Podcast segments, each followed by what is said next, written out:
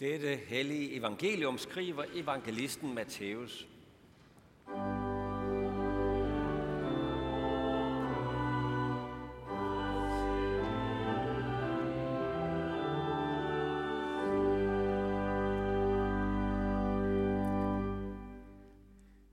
Da farisæerne hørte, at Jesus havde lukket munden på sadukærerne, samledes de, og en af dem, en lovkyndig, spurgte ham for at sætte ham på prøve. Mester, hvad er det største bud i loven? Jesus sagde til ham, du skal elske Herren din Gud af hele dit hjerte og af hele din sjæl og af hele dit sind. Det er det største og første bud. Men der er et andet, som står lige med det.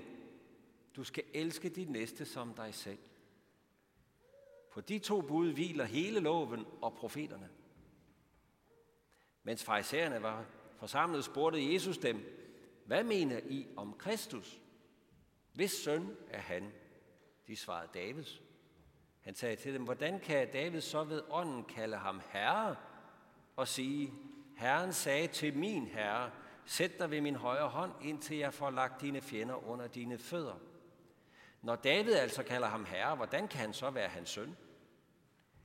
Ingen kunne svare ham et ord, og fra den dag turde heller ingen længere spørge ham om noget.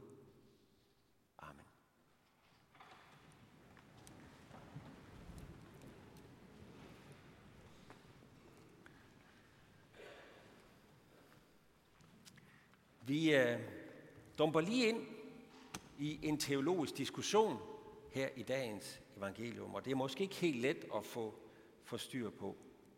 Men det er Jesus og fejserne over for hinanden, sådan som vi så ofte ser det.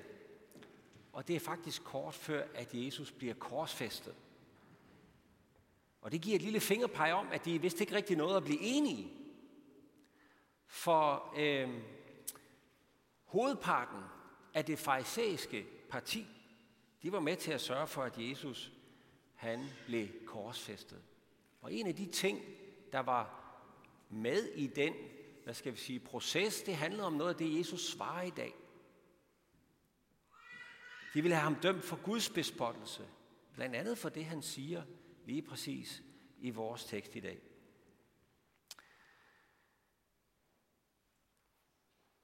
Vi skal ikke ind i alle detaljerne omkring den her diskussion og hvad der ligger bag den, for det er en meget dyb og rig tekst. Men vi skal finde ud af, hvad det er, der er på spil her. Og hvad har det egentlig med os at gøre? Fraisererne, de spørger Jesus om det, som var allervigtigst for dem. Og det havde med loven at gøre. Guds gave, at Gud havde givet dem ikke bare de ti bud, men en hel masse bud i det gamle testamente. Så de spørger Jesus, hvad er det største bud i loven? For der er jo så mange, og nogle af de her bud kan godt komme i konflikt med hinanden. For eksempel, hvis man skal holde hviledagen hellig, men man skal jo også hjælpe sin næste. Hvordan kan man prioritere rigtigt? Vi er nødt til at have et, et, et princip, som vi kan orientere os ud fra. Så hvad er det største bud? Det beskæftiger de sig rigtig meget med. Jesus han svarer med det dobbelte kærlighedsbud, sådan som vi kalder det. Du skal elske Gud af hele dit hjerte, af hele din sjæl og af hele dit sind. Og du skal elske din næste som dig selv. Det er det største bud, som egentlig er to bud. Et dobbelt kærlighedsbud. Og så langt ville Jesus og farisæerne have været fuldstændig enige. Og også med rette jo, fordi øh, det er jo en opsummering, der findes i det gamle testamente selv. I 5. Mosebog står der, at du skal elske Gud af hele dit hjerte, sjæl og sind. Og i 3. Mosebog står der, at du skal elske din næste som dig selv. Og det forstod man, det, det opsummerer alle budene. Så det var de enige om. Og alligevel, så var farisæerne og Jesus så langt fra hinanden, som man overhovedet kan komme. De levede på hver sin planet, kan man næsten sige. For de forstod det vidt forskelligt. Det kræver lidt forklaring. Jeg skal prøve at gøre det kort. Farisæerne, de så loven som det, det hele handlede om. Guds bud, det var centrum i Bibelen. Det var skriftens kerne og stjerne. Ikke kun de 10 bud, men alle de 613 bud, som de havde talt op fra Bibelens sider, 613 ting, man skulle eller ikke måtte. Det havde de møjsommeligt talt op. Og de tænkte, at loven den udtrykker jo Guds vilje, det Gud vil, at vi skal gøre, hvis han skal kunne øh, lide os. Hvis vi skal have hans velbehag. De så det ligesom sådan et, et, et spil, hvor man kan læse spillereglerne, ikke? Og så skal man flytte brikkerne efter det, og så kan man vinde spillet, hvis man følger reglerne. Og det var det, de tænkte. Vi skal holde tungen lige i munden, så vi kan, vi kan følge Guds spilleregler. Vi må jo ikke overtræde budene. Og der i den logik, der var det dobbelte kærlighedsbud, det var ligesom sådan en lille hjælp til at sortere lidt i budene, hvad for noget, der var vigtigst og størst, når nu man skulle spille Guds spil og nå i mål med det. Og når de så på Guds lov og Guds bud som spilleregler, jamen så måtte pointen jo være, tænkte farisæerne, at vi selvfølgelig skal kunne nå i mål ved at holde loven. Så Guds bud, de kan jo ikke være heroppe, de må være hernede, hvor det kan lade sig gøre at holde dem, hvis man tager sig lidt sammen, ikke? Sådan tænkte de om Guds bud. Det, det må være spilleregler. Det giver jo ingen mening at spille et spil, hvis ikke man kan vinde det til sidst. Så loven var for dem sådan et spil. Og det var derfor, det blev så vigtigt for dem, at hver eneste situation, de kom ud i, der skulle man kunne regne sig frem til, øh, hvad Gud så ville, man skulle gøre i den situation. Ligesom man kunne slå det op i en bog, og så skrev de selv bøger og bøger og bøger. Eller i første omgang ikke bøger, det blev det lidt senere, men så havde de en diskussion og tradition. Hvad må man, hvad må man ikke i den situation, og den situation, og den situation. Fordi man skulle jo kunne holde den, og så må man jo vide, hvad man skal i hver eneste lille situation. Sådan tænkte de. Og ved at tænke sådan, så pillede de i virkeligheden al saft og kraft ud af Guds bud. De punkterede Guds bud. Guds radikale bud om kærlighed. Det vil sige, de gjorde lovet til sådan et stykke ideologi. Et religiøst program. Det var sådan en ideologi, der skulle omsættes og ligesom modereres ned til dagligdagens mange konkrete valg. Og den moral, som der kom ud af deres overvejelser, det var så det, man skulle måle sig selv på, og så kunne man jo også måle næsten på, om de nu også levede op til de spilleregler, som farisæerne øh, de havde regnet sig frem til. Farisæernes horisont, det der fyldte dem, det der bevægede dem, det var, hvordan kan vi finde ud af, hvad moralen skal være, Guds bud skal være. Moral. Jeg kan ikke lade være med at tænke på, at der måske også er mange i dag, der grundlæggende tænker sådan om kristendommens kerne. Hvis man spørger mennesker, sådan, der har været sådan nogle spørgeundersøgelser, hvor man spørger, ikke også, hvad er egentlig kristendommens kerne, så er der rigtig, rigtig, rigtig mange, der vil svare næstekærlighed. Altså moral. Næstekærlighed. Mange glemmer så lige i skyndingen, at det var det dobbelte kærlighedsbud, at der var noget med også at elske Gud, øh, i det Jesus sagde, og i det med loven. Det, det bliver sådan ligesom, at det handler om næstekærlighed.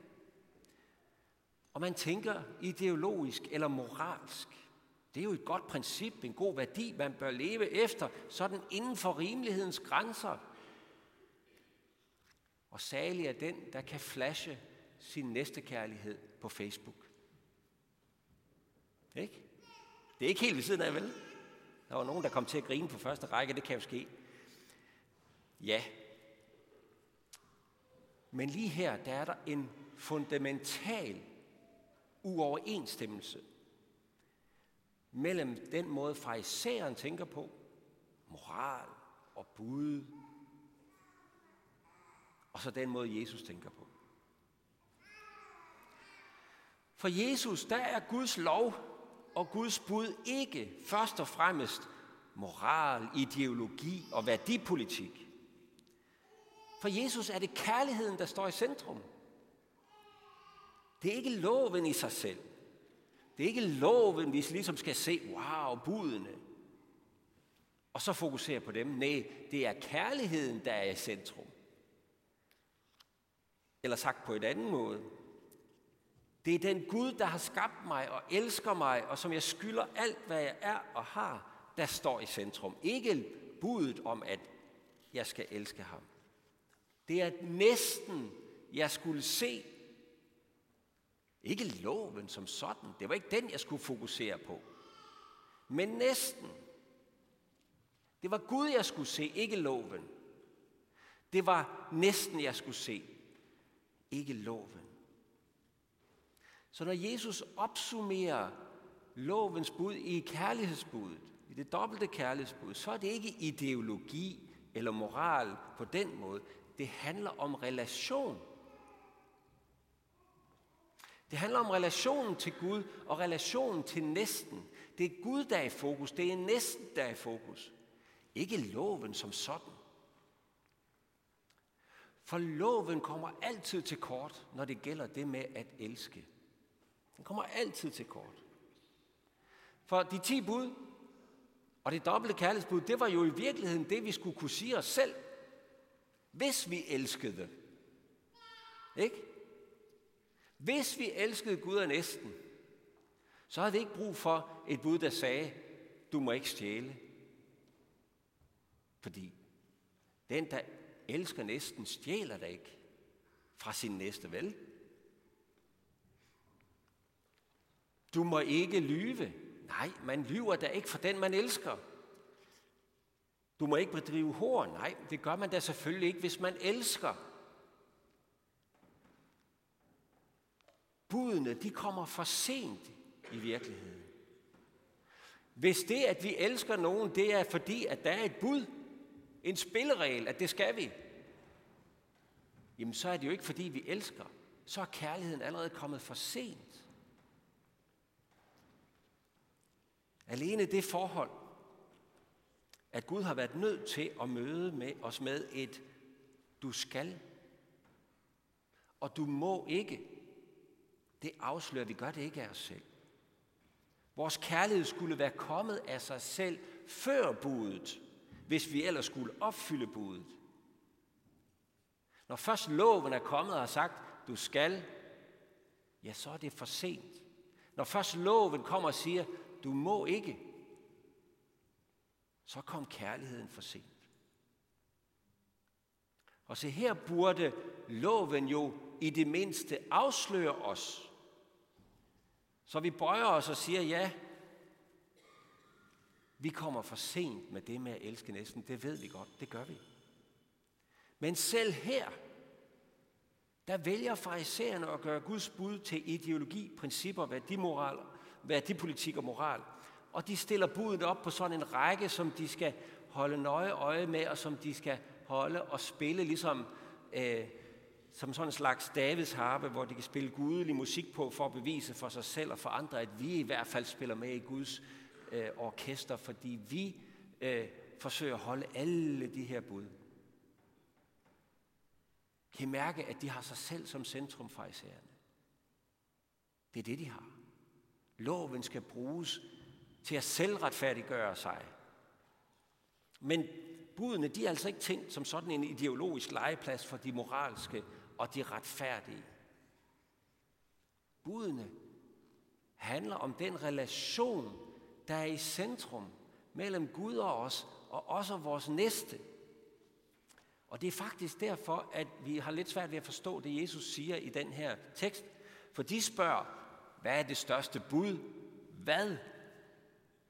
Og Jesus har et modspørgsmål, og det er ikke hvad, men det er hvem. For det handler om relation. Det spørgsmål, Jesus tager op, det er hvem? Hvem siger I, at Kristus er? For her begynder vi at nærme os skriftens kerne og stjerne. Hvem er Kristus?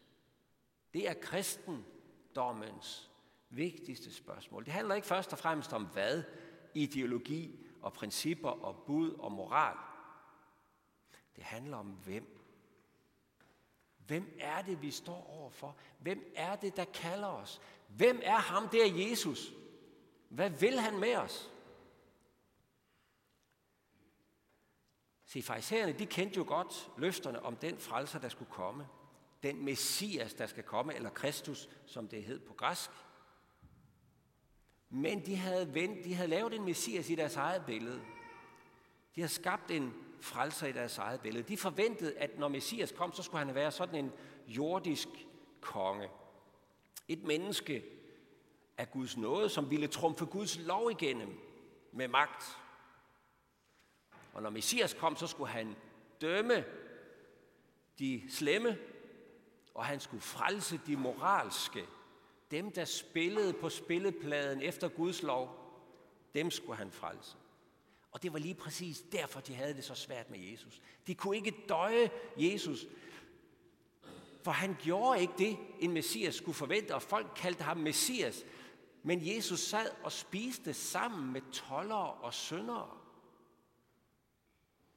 De kunne ikke have det.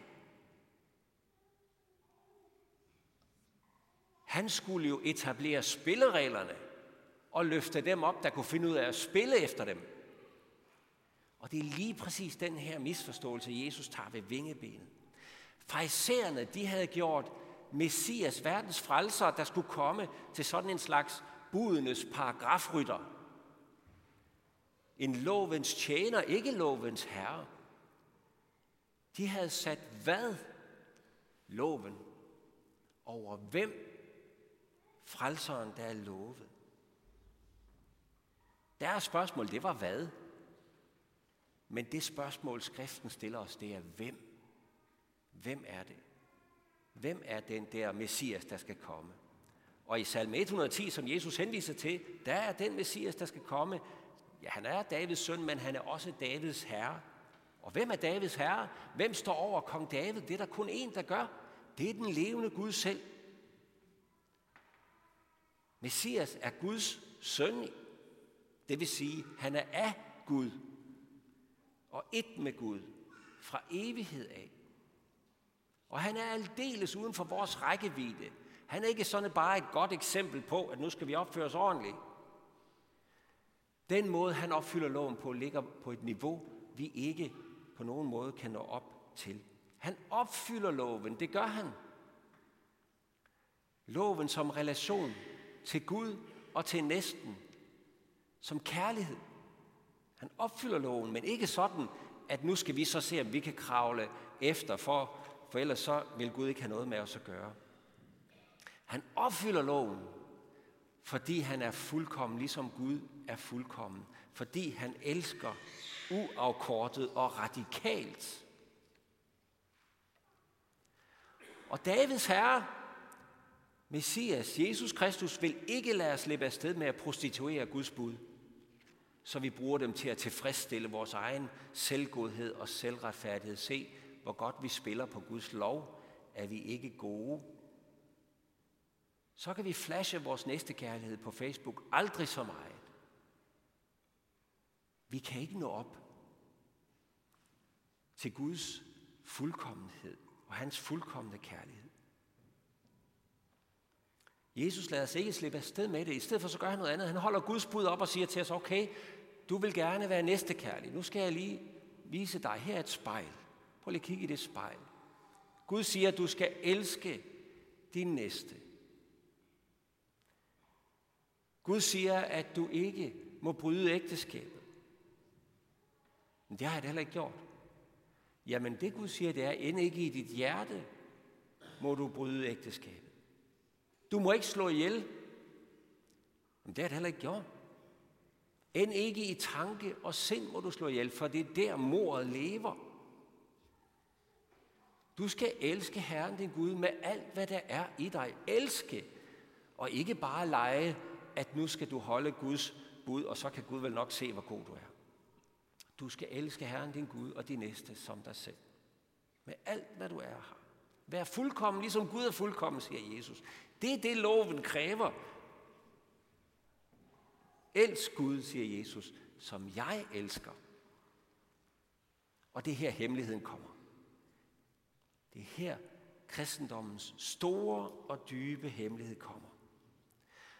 Jesus nøjes ikke med at holde fast i Guds kærligheds radikalitet og at budene hører hjemme helt heroppe, hvor ingen af os kan nå dem, hvor vi skal elske og give os selv for hinanden.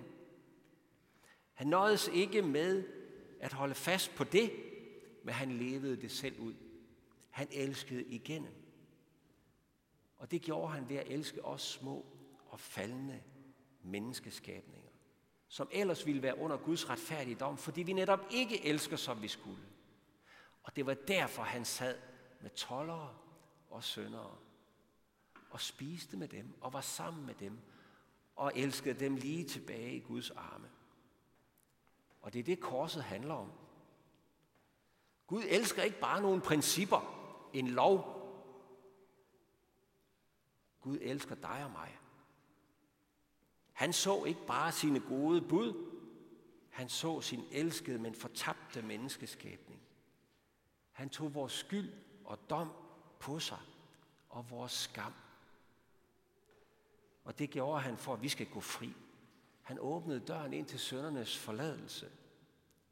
Og når Jesus citerer salme 110, så er det uden tvivl, fordi i den salme i det gamle testamente, der er Messias, når han kommer, han er ikke bare konge, men han er også ypperste præst. Han er også den, der skal skaffe soning mellem Gud og mennesker. Og det var præcis det, Jesus gjorde. Han blev vores ypperste præst for evigt ved at give sig selv som et evigt offer for os. Det er kristendommens kerne. Kristus død for os, fordi han elsker. Det store spørgsmål, det er ikke hvad. Det store spørgsmål, det er hvem. Det er ikke ideologi, men det er relation til den levende Gud. Hvem er Kristus? Kristus er ham, Guds søn, Gud selv, der elskede dig så højt, at han hang på korset forladt af Gud, for at du aldrig i evighed skal forlades af Gud. Det var han villig til at gå igennem, for at du skulle gå fri. Og for at du af den vej, af Guds kærlighedsvej til dig, skulle få øje på Gud som din kærlige himmelske far, og elske ham direkte tilbage med et hjerte fuld af glæde og tak. Og for at du af den vej kunne få øje på din næste, og elske ham lige så helt og uforskyldt, som den levende Gud har elsket dig. For den kærlighed er loven ikke imod. Lov og tak og evig ære være dig, vor Gud, Fader, Søn og Helligånd, du som var, er og bliver. En sand treenig Gud, højlovet fra første begyndelse, nu og i al evighed. Amen. Vi vil rejse os og med apostlerne tilønske hinanden, hvor Herres Jesu Kristi nåde, Guds, vor Fars kærlighed og Helligåndens fællesskab være med os alle. Amen.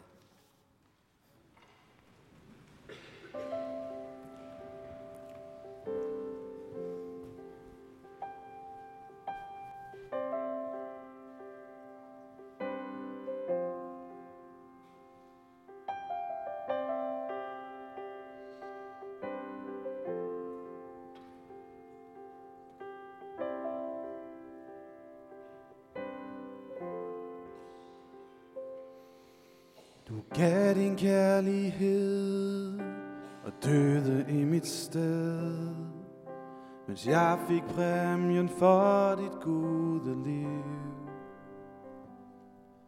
Min næste kærlighed, den kom du også med.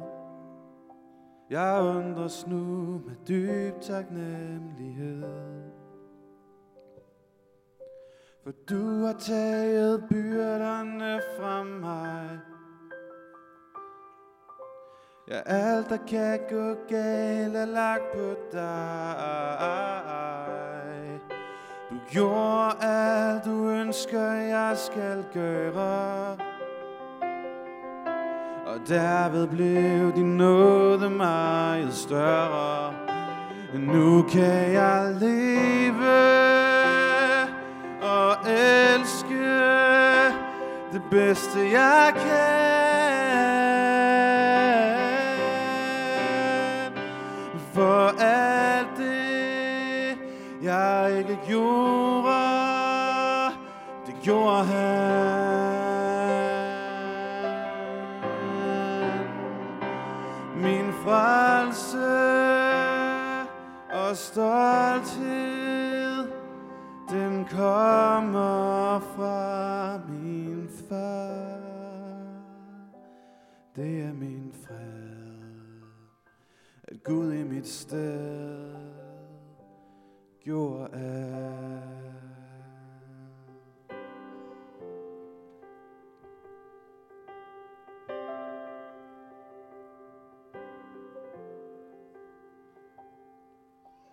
gav din kærlighed, og du døde i mit sted.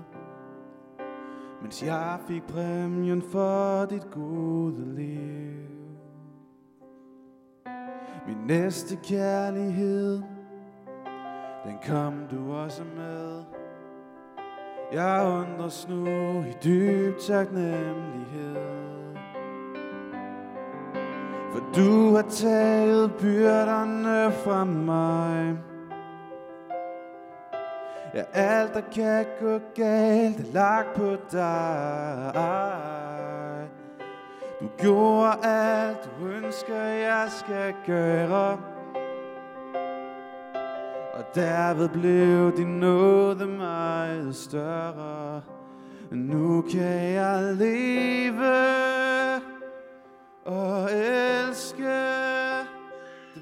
bedste jeg kan. For alt det jeg ikke gjorde, det gjorde han.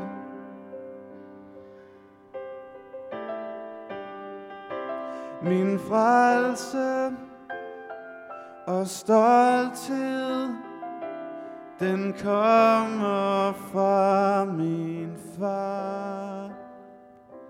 Det er min fred, at Gud i mit sted gjorde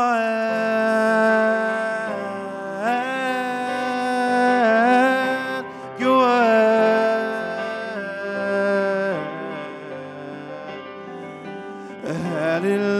Halleluja. Her hos dig har